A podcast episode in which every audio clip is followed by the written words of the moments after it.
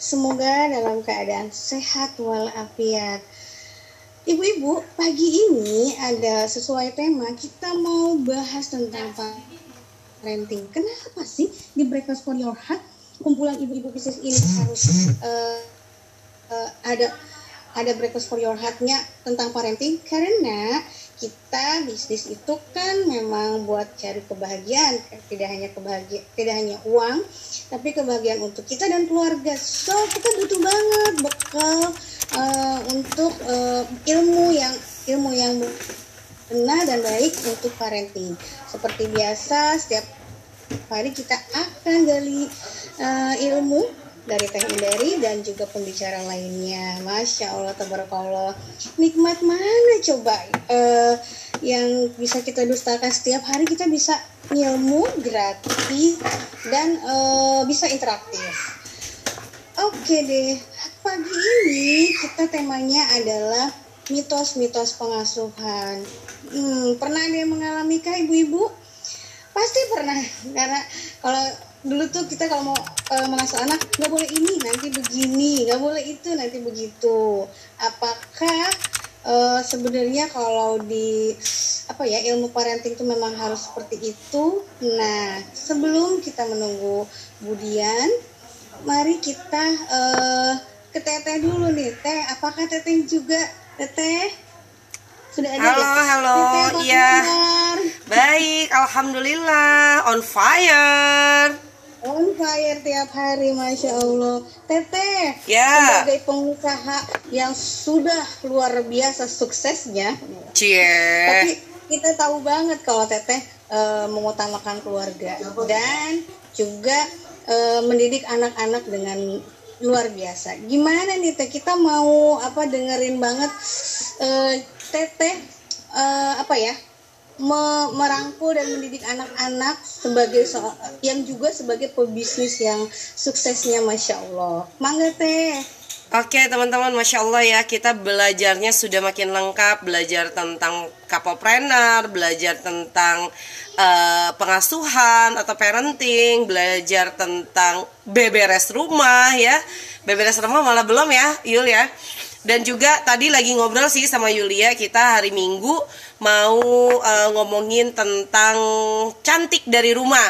Jadi nanti kita akan belajar tentang gimana sih dan dan di rumah itu kayak gimana, terus mempercantik diri di rumah kayak gimana. Pokoknya mau dilengkapin deh di Breakfast for Your Heart ini supaya lebih uh, komplit aja karena kebutuhan kita, kebutuhan ibu-ibu itu bukan hanya ngurusin bisnis ya. Bisnisnya oke, okay, tapi ilmu yang lainnya kacau. Tetap aja hasilnya bakalan kacau gitu ya. Bisnisnya oke, okay, tapi ngurus anaknya susah ya. Tetap aja gimana ya.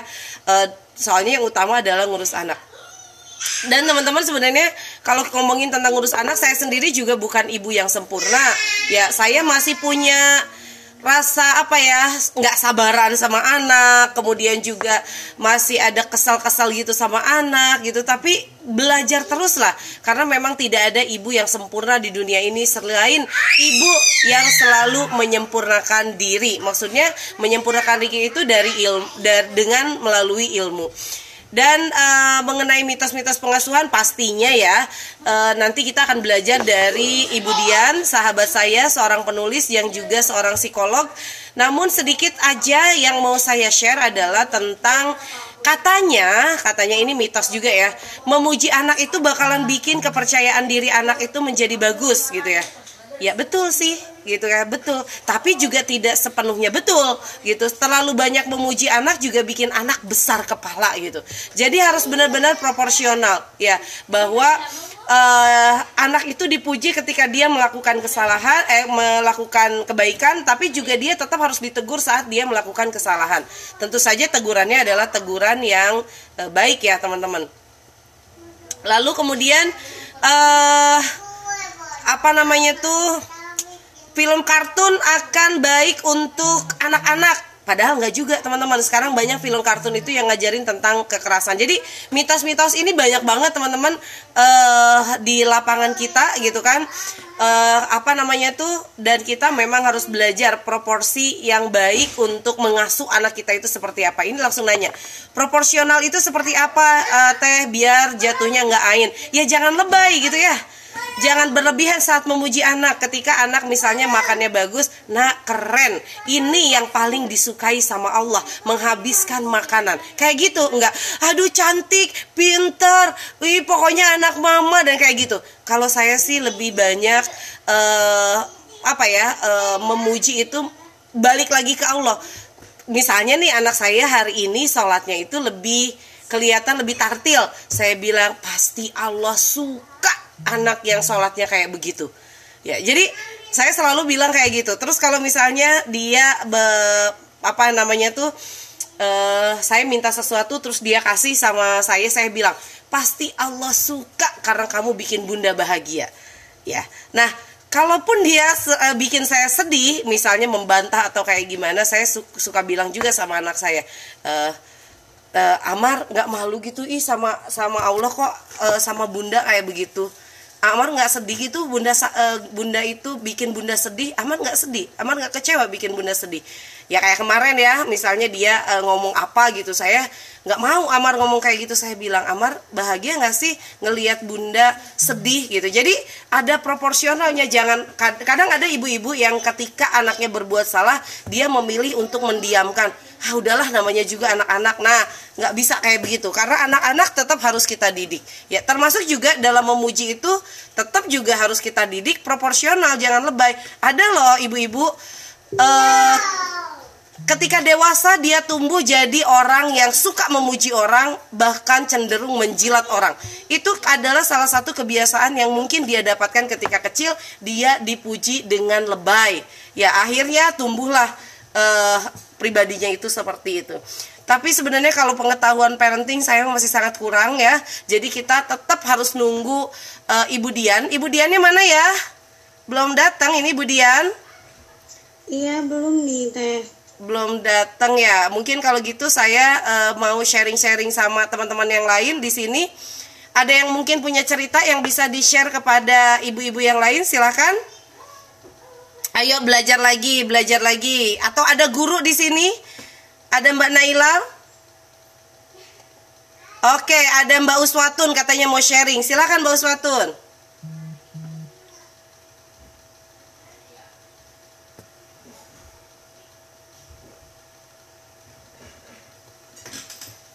Belum dibuka mute-nya.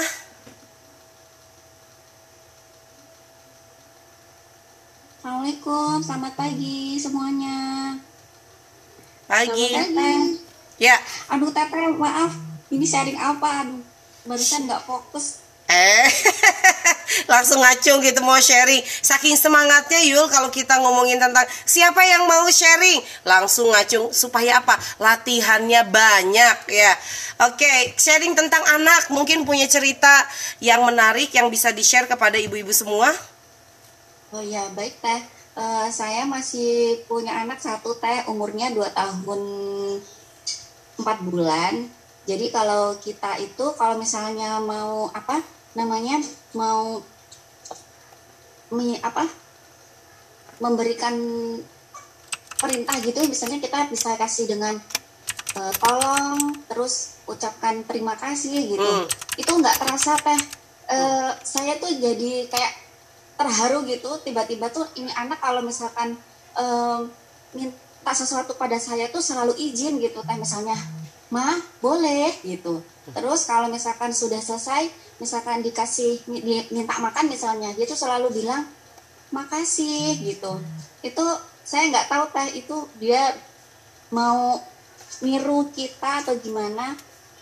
Keseharian lah pokoknya. Kemudian kalau misalkan dia melakukan kesalahan dia selalu bilang maaf, maaf. Uh, ya maaf ma gitu.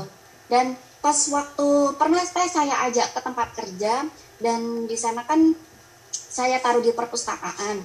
Dia itu pas mau jalan itu ada orang kan duduk jadi dia bilangnya begini misi gitu. Jadi kan belum lancar ngomongnya teh dari bilangnya misi gitu.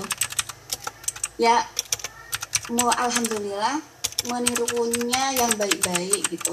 Meskipun kadang-kadang saya juga suka marah sih sama dia kalau misalkan dia melakukan sesuatu yang membuat saya kesel gitu. Misalnya uh, kita lagi masak terus dia itu suka ini teh ngintilin kita suka matikan kompor suka uh, mau bantuin masak gitu padahal kan bahaya jadi suka bingung gitu hmm.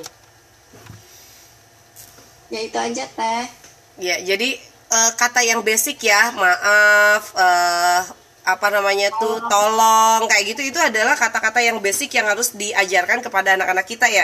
Karena kadang-kadang anak itu kan main rebut gitu ya pinjam gitu ya. Main rebut kayak gitu ya. Itu bagus banget teman-teman. Ada yang mau sharing lagi? Ayo boleh. Teh aku ya. boleh nggak sharing? Boleh. Uh, gini teh. Kebet uh, Bismillahirrahmanirrahim uh, menjadi orang tua dengan tiga anak dan tiga generasi. Tiga generasi nih teh. Uh, yang pertama sudah SMA remaja yang kedua SM eh, SD yang ketiga adalah balita. Jadi uh, saya lagi lagi belajar tentang kecerdasan genetika. Jadi selama ini tuh memang ada beberapa pola pengasuhan yang sangat salah gitu loh betul yang saya lakukan gitu kan awalnya uh, memang betul gitu maksudnya memperlakukan anak dengan secara adil. Ternyata adil yang sama rata itu bukan yang seperti itu. Akhirnya setelah melalui jadi anak-anak dites nih kecerdasan genetikanya. Jadi ketiga anakku itu mempunyai kecerdasan genetika yang sangat berbeda. Uh, yang satu si anak ini adalah uh, anak sulung itu adalah anak yang memang dia uh, secara sifat adalah melankolis dan dia uh, apa namanya internal. Jadi dia akan termotivasi itu dari dalam dirinya. Terus anak yang kedua itu uh, dia eksternal gitu loh. Jadi anak yang termotivasi itu karena ada dorongan dari luar. Eh kalau anak yang ketiga kalau anak yang kedua itu adalah uh, anak yang oh ada caranya. Enggak kalau misalnya anak yang kedua itu adalah anak yang dia bisa ngeblend tapi dia dia bisa ngeblend dan dia bisa apa namanya ke orang banyak tuh bisa merangkul gitu loh. Nah ternyata eh, kalau di kecerdasan genetika itu kita diajarkan bahwa setiap anak itu pendekatannya berbeda-beda. Kalau misalnya anak yang satu kita menggunakannya gini, eh, nah coba deh kalau misalnya kita kesel nih, Nah, coba dirasakan bagaimana posisi bunda kalau begini, begini, begini. Hmm, hmm. Terus kalau misalnya anak yang kedua itu dia memang orientasinya, orientasinya adalah reward gitu loh teh. Jadi e, kalau ke dia, nah pikirkan deh. Jadi beda nih. Yang pertama rasakan deh. Nah, yang kedua itu pikirkan deh gitu loh. Pikirkan deh kalau kamu melakukan ini kamu akan mendapatkan prestasi ini ini ini. Kamu akan mendapatkan hadiah jadi karena anak-anak yang kedua itu kecerdasannya orientasinya adalah hasil yang terlihat gitu loh.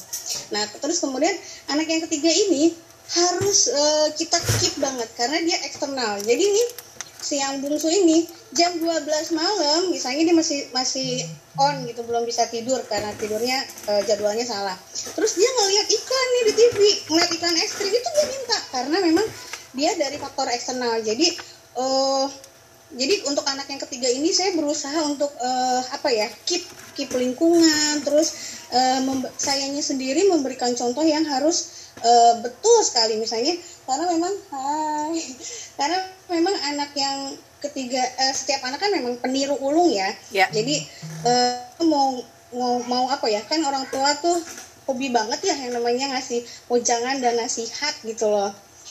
Uh, saya Steven tapi yang kalau yang ini pakai kecerdasan genetika. Gak beda cuman uh, Steven itu apa ya? Sama sama. Jadi biasanya kalau di Steven istilahnya intuiting dan insting. Jadi anak saya itu beda-beda ada insting intuiting. Nah kalau kecerdasan genetika itu nanti beda gitu loh jadi memang uh, terus saya akhirnya bertanya kenapa ya orang zaman dulu itu nggak perlu tuh pakai yang namanya gitu-gitu tuh ngedidik anak karena memang perkembangan zamannya berbeda.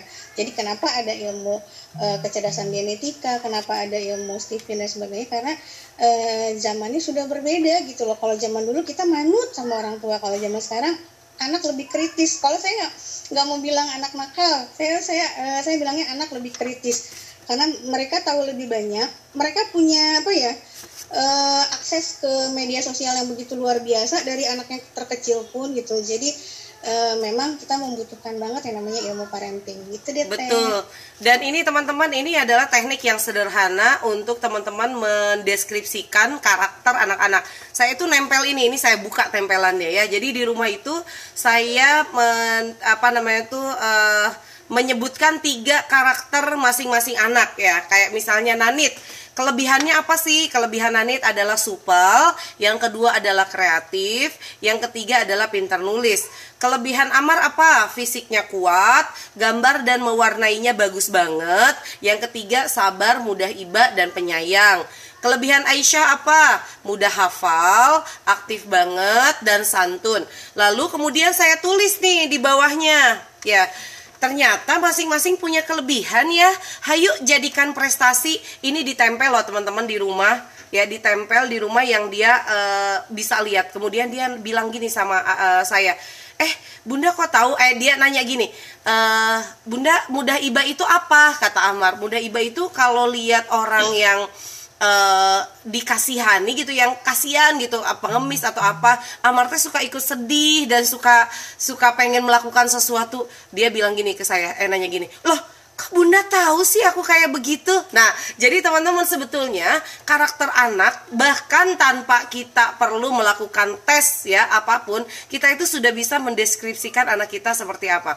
Yang satu itu mungkin strong banget mentalnya yang satu lembek gitu kan yang satu uh, suka makan gitu kan yang satu susah banget makannya gitu. Karakter-karakter dan setiap anak itu bisa teman-teman deskripsikan di sini ya sehingga akhirnya ketika kita tahu kelebihan anak kita dan kita tahu ke kekurangan dari anak kita kita bisa support dari arah mana supaya itu menjadi uh, apa bekal di masa depannya. Kayak misalnya Nanit itu pinter nulis.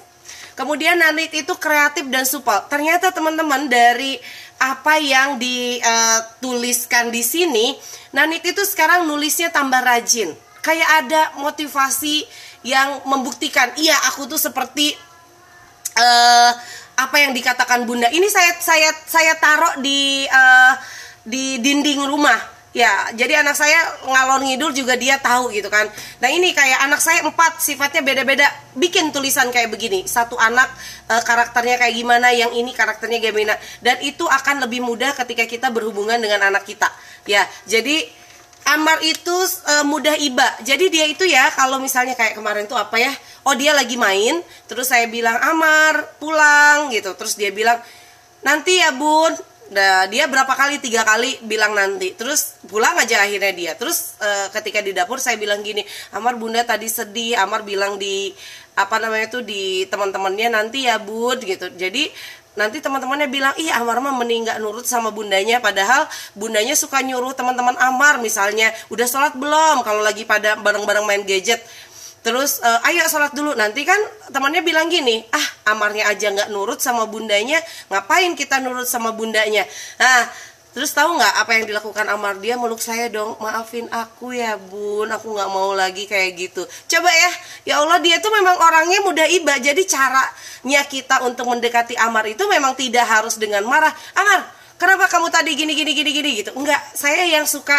Kadang-kadang kalau saya gini ya lagi sedih banget. Aduh Amar bunda lagi sedih banget.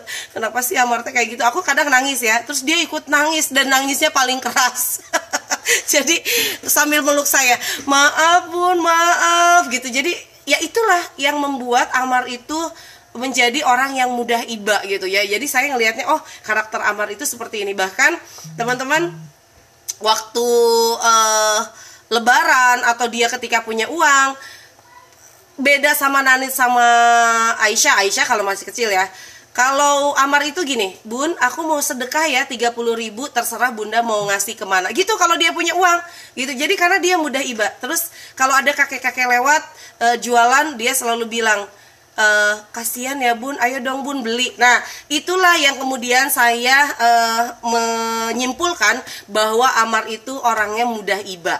Ya makanya ketika dia nanya kenapa bunda kok tahu aku mudah iba Ya karena keseharian kita barengan anak. Nah, teman-teman uh, ibu-ibu di sini pasti akan sangat uh, lebih kuat mengenal anak-anak dan anak-anak juga akan tahu potensi dirinya di mana setelah ini. Ya, kita deskripsikan karakternya seperti apa sehingga insya Allah ini akan memudahkan untuk mendidik mereka. Ya, kalau misalnya ada misalnya nih ada Nanit itu supel, tapi pada misalnya nih tiba-tiba dia tuh ngerasa bahwa ih aku nggak cocok sama lingkungan ini. Dia akan lihat ini, aku tuh anak supel. Kenapa ya aku kok e, malu atau minder di sini? Ah aku supel lagi kata bunda juga aku anak supel. Nah Nah ini berkaitan dengan memuji yang tidak berlebihan bisa juga loh dengan kita deskripsikan seperti ini. Biar nanti anak yang meramunya sendiri. Nggak perlu diulang-ulang. Kamu tuh supel, kamu tuh keren, kamu tuh luar biasa. Nah nggak perlu kayak gitu, nggak perlu diulang-ulang. Cukup dengan dia tahu inilah yang bunda lihat dari dirinya itu saja sudah luar biasa impactnya buat mereka ya. Termasuk Aisyah yang umurnya masih kecil ya Aisyah itu mudah hafal, aktif banget dan santun, mudah hafal.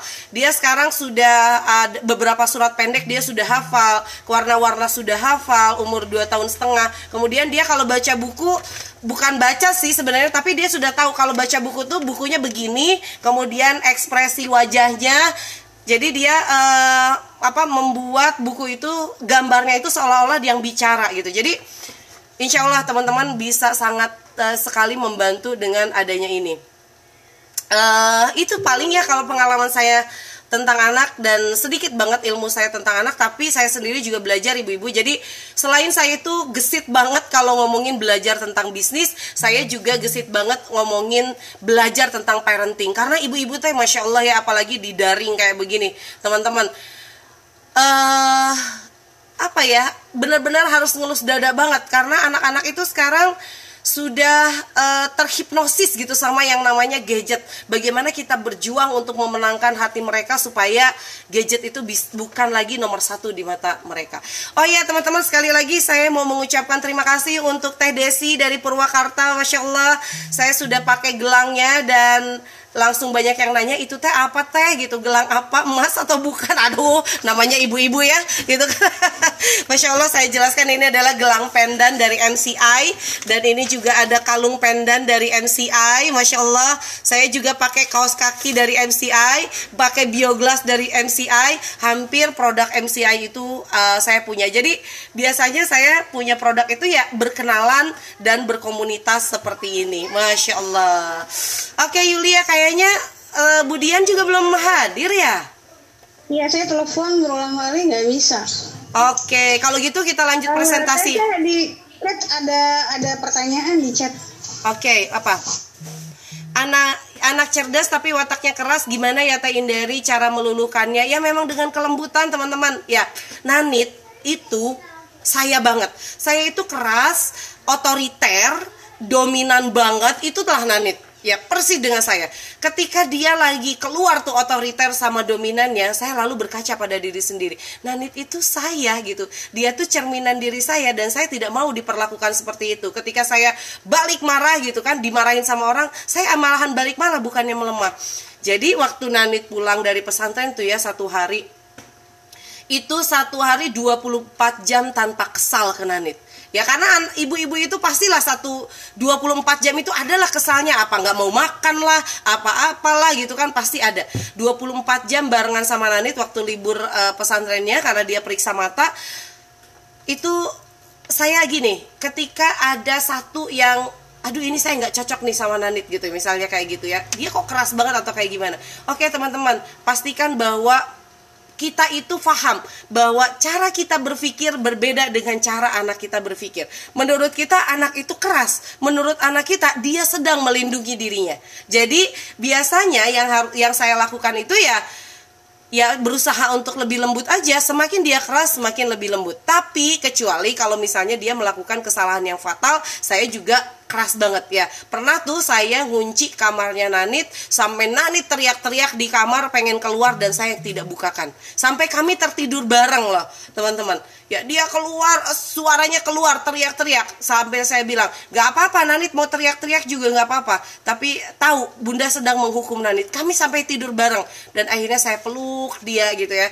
Terus bangun tidur dia bilang bun maaf ya aku kayaknya ke, uh, tadi nggak bisa menguasai emosi gitu jadi seperti halnya kita teman-teman ya anak kita itu apalagi anak kita lebih tidak bisa menguasai emosinya saat dia marah, saat dia keras, saat dia uh, mem, uh, apa namanya tuh uh, dominan atau kayak gimana. Dia lebih tidak punya ilmu untuk menguasai dirinya. Maka yang harus menguasai diri terlebih dahulu adalah ibunya atau bapaknya atau orang tuanya. Jadi uh, anak yang memang wataknya keras bisa lebih lembut ketika ibunya juga lebih lembut. 24 jam kemarin saya dengan Nanit itu saya tidur sampai jam 11 malam ya. Buat kami itu bergadang ya. Dan kami cuma mengobrol aja. Dia cerita di pesantrennya begini-begini bla bla bla bla bla bla. Ada poin-poin yang itu tidak baik dilakukan oleh beliau ya oleh Nanit kemudian baru ayahnya ngomong pelan gitu ya nggak bisa Nanit. Harusnya begini begini begini. Sampai dia mau berangkat ke pesantren dia bilang eh saya nanya eh Amar Nanit seru ya tadi malam ya kita ngobrol sampai jam 11 malam. Itu kan namanya begadang Terus kata Nanit, iya bun seru dan aku pergi ke pesantren itu lebih siap aku mau ngapain di sana. Jadi memang harus dengan lebih lembut ya, keras nggak bisa dikerasin lagi. Apalagi kalau kerasnya nurun dari ibunya gitu ya, berarti kita harus tahu bahwa itu adalah jelmaan keduanya kita. Ya, itu ya. Oke, kemudian uh, sifat anak itu tergantung waktu kita pas hamil ya Teh. Saya memiliki empat anak, sifat dan karakter seperti kita waktu hamil dulu. Bisa iya, bisa tidak. Tapi sebetulnya janin itu sudah akan me, apa ya terbentuk Ya betul, terbentuk karakternya itu seperti halnya ibunya. Ibunya lagi stres, biasanya anaknya jadi mudah marah, mudah stres juga. Kalau ibunya bahagia, biasanya dia akan lahir menjadi anak yang bahagia. Contoh aja gini ibu-ibu saya itu sampai sekarang anak saya tidurnya jam 8 malam, bangunnya jam 5. Ya, kecuali Nanit ya, karena sekarang di pesantren katanya dia tidurnya jam 10, bangunnya jam 3 uh, itu adalah pembiasaan. Tapi pada waktu dia kecil sampai dia berangkat ke pesantren, tidurnya tuh saklek jam setengah delapan sampai jam lima. Dan itu saya bentuk dari mulai dia ada di janin saya. Jadi saya selalu bilang kepada janin saya bahkan kat, uh, nama Nanit, nama Amar, nama Aisyah itu ada pas di saya masih mengandung mereka, saya panggil mereka Nanit nanti kalau sudah uh, lahir kamu tidurnya jam setengah delapan dan bangunnya jam lima ya. Nanti kalau kamu sudah besar kalau kamu udah lahir kamu harus begini begini begini. Saat lahir plek ya karakternya seperti itu. Dua hari yang lalu lucu deh saya uh, ngobrol sama mertua saya terus ngobrol juga sama adik ipar. Adik ipar itu yang ngasuh Aisyah uh, Terus juga ada suami saya, saya bilang kayak gini, Aisyah itu untuk anak-anak usia 2 tahun setengah, dia memang gak rewel ya Win, uh, Wina ya nama adik ipar saya.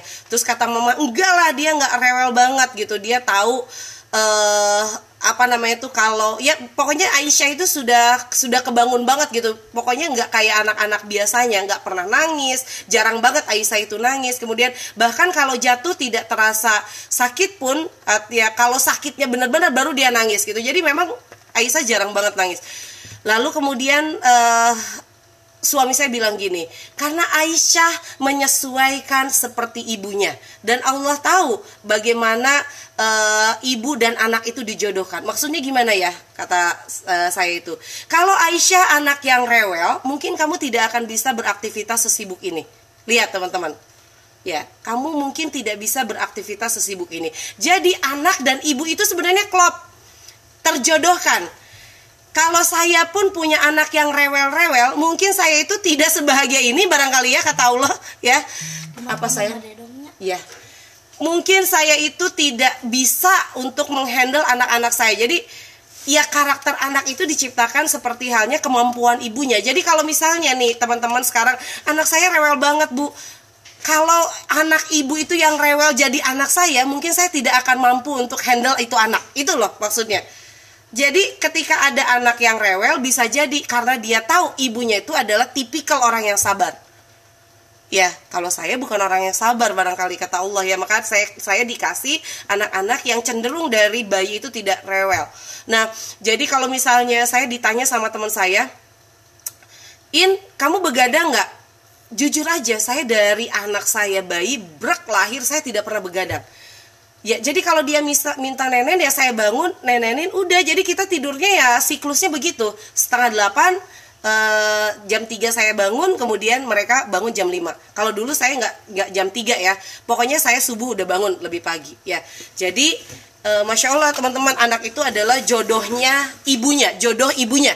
Jadi kalau kita lihat anak kita kayak eh gitu geremet gitunya kesel gitu. Jangan gitulah ini jodoh saya saya dijodohkan sama Allah dengan anak karakternya seperti ini jadi insya Allah kalau lebih begitu saya yakin bahwa kita akan lebih mampu untuk mendidik anak-anak kita karena anak kita sudah terjodohkan dengan kita ya Oke, ini ada pertanyaan lagi. Teh, apakah benar bahwa anak yang dilahirkan secara sesar lebih pintar daripada anak yang dilahirkan secara normal? Kayaknya mitos deh. Karena anak itu lebih pintar, lebih soleh, lebih apa?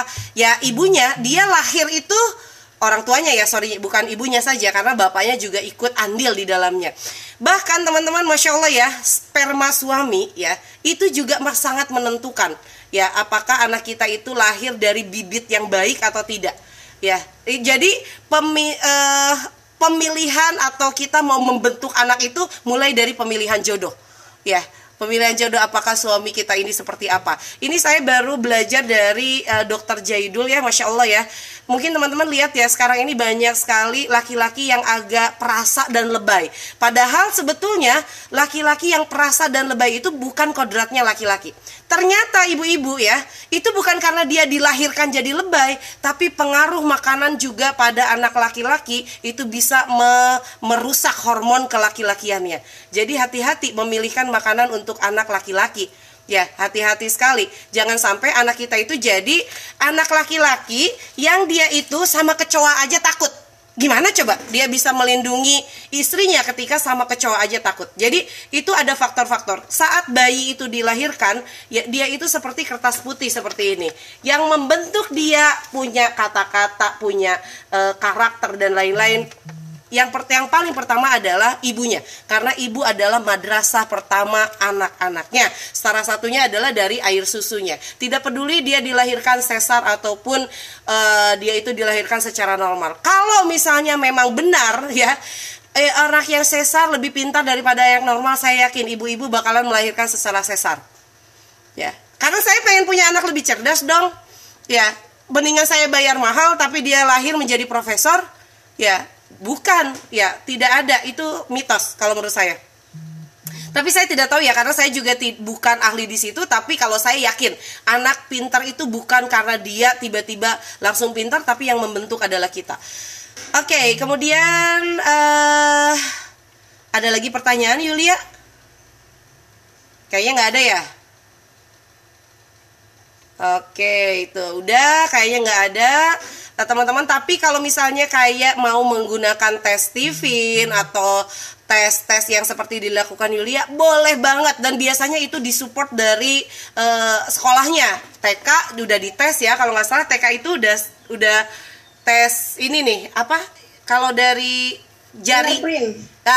Fingerprint, fingerprint ya fingerprint. Nah, ini sudah mulai dari TK dan udah ketahuan juga Amar dan Anit perbedaannya ada di mana. Jadi boleh karena kita sudah ada di uh, zaman seperti ini yang zamannya itu serba modern gitu ya. Jadi kita bisa mendeteksi anak kita lebih awal ketika kita merasa sulit anak kita itu karakternya kayak gimana. Tapi kita sebagai seorang ibu rasa-rasanya dengan setiap hari kita berinteraksi dengan anak gitu ya harusnya sih tidak sulit ya menemukan karakter ke anak kita itu seperti apa ya. Gitu Yulia. Uh, kayaknya kalau nggak ada yang presentasi uh, ada yang mau presentasi? Tapi oh, presentasi bisnis teh. Baik baik. Silahkan Masya Allah. Uh, Sebenarnya kalau kita ngomongin tentang anak itu nggak ada habisnya ya Teh. Karena memang uh, kita kan jadi ibu itu belajarnya seumur hidup untuk menjadi seorang apa untuk mendidik anak kita gitu kan. Nanti ya walaupun nanti apa sudah menikah tetap aja ibu adalah tetap seorang ibu ya Teh. Yeah. Jadi uh, untuk tes dan sebagainya memang eh, nggak uh, diwajibkan tapi saya uh, ingat sekali ketika sesi konsultasi. Jadi uh, teteh sering bilang ibu itu bahagia. Maka mendidik anaknya juga nanti anak-anak akan bahagia. Memang betul banget gitu loh. Karena uh, sebenarnya teh kadang anak yang rewel itu itu karena ibunya yang rungsing teh. Hmm. Ibunya yang rungsing saya ngalamin jadi kalau kalau tadi kan tahu ya fase fase fase saya gitu kan. Ketika saya belum healing anak-anak itu chaos di rumah. Jadi uh, kitanya harus healing. Jadi kalau misalnya jangan gara-gara uh, masak gosong terus anak yang kena gitu loh. Karena memang uh, kalau masakan bisa dimasak lagi tapi kalau luka di batin itu mengobatinya butuh waktu gitu loh kan. Jadi ya mudah-mudahan kita sebagai pebisnis biasanya ibu yang nggak kenal anaknya itu karena sibuk sama gadget. Interaksinya kurang sama anaknya. Jadi kalau teteh uh, udah bisa betul nggak? Sebenarnya nggak nggak nggak selalu harus dites teh kalau kalau kita memang dekat. Dan kalau saya sih pakai jalan tol teh biasanya. Kalau nggak ada anak-anak keras ya itu langsung ke Allah ngadu. Kalau dulu kalau setiap uh, Zuminar Kang Deki kan bilang yang membolak-balikan hati manusia itu Allah. Jadi anak kita juga yang bolak-balikin ya Allah gitu hmm. hatinya. Yeah. Kayak gitu deh. Di sini ada yang mau presentasi di chat, presentasi bisnis karena masya Allah teh ternyata yang ini nih Miss mana tadi Fahriza itu ya? Fahrita, Miss Miss Fahrita, masya Allah. Oke, itu mangga Miss Fahrita. Miss Fahrita saya bukain dulu ya. Semoga Miss. Boleh dibuka Miss? Di saya udah dibuka kok. Iya, saya lihat Fahrita. Kayaknya belum. Tadi ada sih, tapi sekarang kok nggak iya. ada ya? Oh iya. Uh, uh, gak ada yuk. Baiklah kalau begitu saya minta waktu untuk uh, dua menit presentasikan kepada teman-teman dan saya tidak akan pernah bosan untuk mempresentasikan buku ini.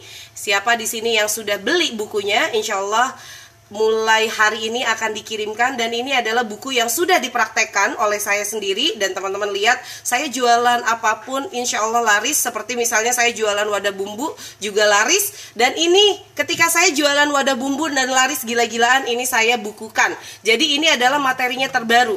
Untuk teman-teman yang sudah punya guidance book ya sudah punya guidance book pasti udah lihat ya pola penulisan saya seperti apa. Dan di sini lebih detail lagi karena sifatnya adalah step by step ada 27 step yang bisa teman-teman lakukan untuk bikin kolam di WhatsApp dan langsung closing gila-gilaan. Dan ini sudah mulai dipraktekkan oleh para stokis dan akan terus saya dorong untuk bisa terus uh, laris ya setiap harinya dengan memiliki yang namanya kolam kolam. Apakah kolam ikan? Ya apakah kolam apa gitu? Kolam. Ya seperti halnya kolam ikan di dalam uh, satu grup itu adalah orang-orang yang dia akan menjadi calon customer kita. Seperti halnya ikan yang harus kita lakukan adalah memelihara database yang ada di kolam tersebut. Ya dengan apa? Dengan berbagi manfaat di sana. Manfaatnya apa? Terserah teman-teman mau berbagi manfaat di bidang apa. Yang penting adalah teman-teman paham yang dijalankan atau yang uh, akan di-sharingkan itu adalah pengalaman sendiri bukan hanya sekedar kopas saja. Makanya kalau stoki saya saya buatkan grupnya, saya kasih materinya dan materinya itu harus dibaca terlebih dahulu, dipraktekkan terlebih dahulu baru kemudian dibagikan kepada jaringan atau perempuan-perempuan yang lainnya. Dan ini teman-teman kalau teman-teman tertarik untuk uh, membeli ya Insya Allah ini juga bisa dijadikan hadiah untuk jaringan reseller Anda. Sekarang saya sedang belajar bagaimana reseller-reseller saya penjual-penjual yang ada di jaringan saya diajarkan semuanya bikin kolam. Dan saya lagi beternak kolam. Jadi sekarang dengan jaringan stokis itu sudah hampir 200an kolam saya miliki. Bayangkan setiap hari berapa banyak closingan yang bisa dihadirkan oleh stokis dikumpul-kumpulin stokis dropshipper leader dan lain-lain kira-kira berapa. Nah, itulah yang saya ceritakan di bikin kolam di WhatsApp langsung closing gila-gilaan ya, teman-teman. Beli aja 10 ya, kemudian bagikan kepada jaringan Anda atau jual ke jaringan Anda dan Anda dengan membeli 10 lebih hemat karena satu buku dan 10 buku sama-sama satu kilo ya. Oke, itu aja Yulia, terima kasih ya. Sekarang masih promo, promo BLP hari ini untuk 10 buku ini nanti akan saya kasih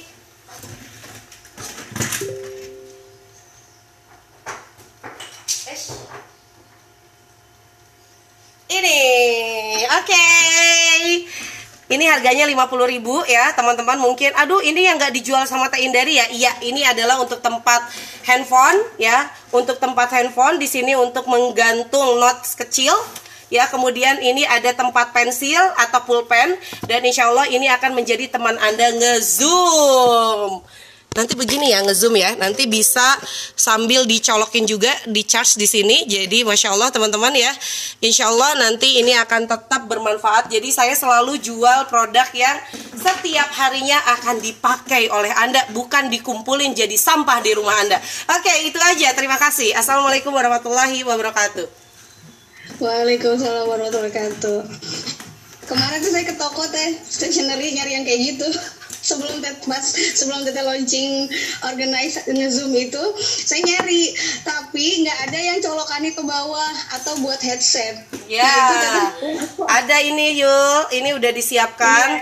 belakangnya juga udah kayak begini. Harga bukunya berapa teh? Harga bukunya untuk teman-teman komunitas itu 79.000 ya jadi teman-teman bisa langsung kontak sama uh, jaringan atau link di sini dan bilang saya adalah komunitas yang suka sekali nonton uh, apa Zoom.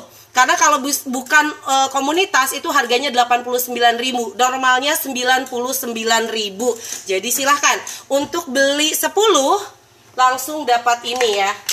Oke, jadi 790.000 langsung dapat ini. Ada yang mau beli 10 ya? 790.000 dapat 10 ini. Dan kalau misalnya mau dijual lagi bisa 99.000 jadi masih ada untung ya untuk ongkos kirimnya. Gitu Yulia Masya Allah. Ayo siapa yang mau bukunya deh hadiahnya? Tapi masih bisa nggak nih 714 ada yang mau Kayaknya udah deh bisnis. Yulia. Kayaknya kita sudah 41 menit ya Jadi kita nah, uh, ya. sudahi saja. Kita ketemu besok. Rahma bisa besok hubungi saya di nomor ini yang mau presentasi Karena uh, khawatir di tengah-tengah kita terpotong. Jadi besok ya uh, Insya Allah kita akan ketemu lagi dengan tema yang berbeda. Dan mohon maaf atas segala kekurangan hari ini. Dan semoga nanti kemudian bisa kita undang lagi ke sini. Karena mungkin uh, saat ini memang kendala sinyal, kendala sinyal itu luar biasa. Karena se Indonesia menggunakan kuota dan berdaring gitu kan. Iya betul. Uh, uh, tapi insya Allah banyak sekali insight yang bisa kita dapat hari ini. Terima kasih Tete atas sharingnya. Uh, ide ide luar biasa saya juga mau nulisin ah kayak Tete itu anakku satu-satu seperti apa karena tapi anak anak-anak udah tahu uh, karakter mereka seperti apa sudah saya komunikasikan tapi harus ditulis katanya kalau ditulis jadi dilihat-lihat terus ya Teh. Ya. Oke okay, ibu-ibu. Okay. Semoga ibu-ibu mendapatkan insight uh, karena selain belajar bisnis, selain ngecharge motivasi, insya Allah akan ada uh, berbagai macam tema yang insya Allah itu bermanfaat buat kita semua. Dan saya mohon lahir dan batin jika hari ini banyak kekurangannya atau saya salah-salah kata, saya mohon dibukakan pintu maaf. Hatur nuhun Teh Indari, hatur nuhun semuanya. Uh, semoga sehat selalu, jaga jaga kesehatan. Uh, salam untuk keluarga. Semoga hari ini sukses, berkah dan bahagia selalu. See you on the next Zoom. Terima kasih. Assalamualaikum warahmatullahi wabarakatuh.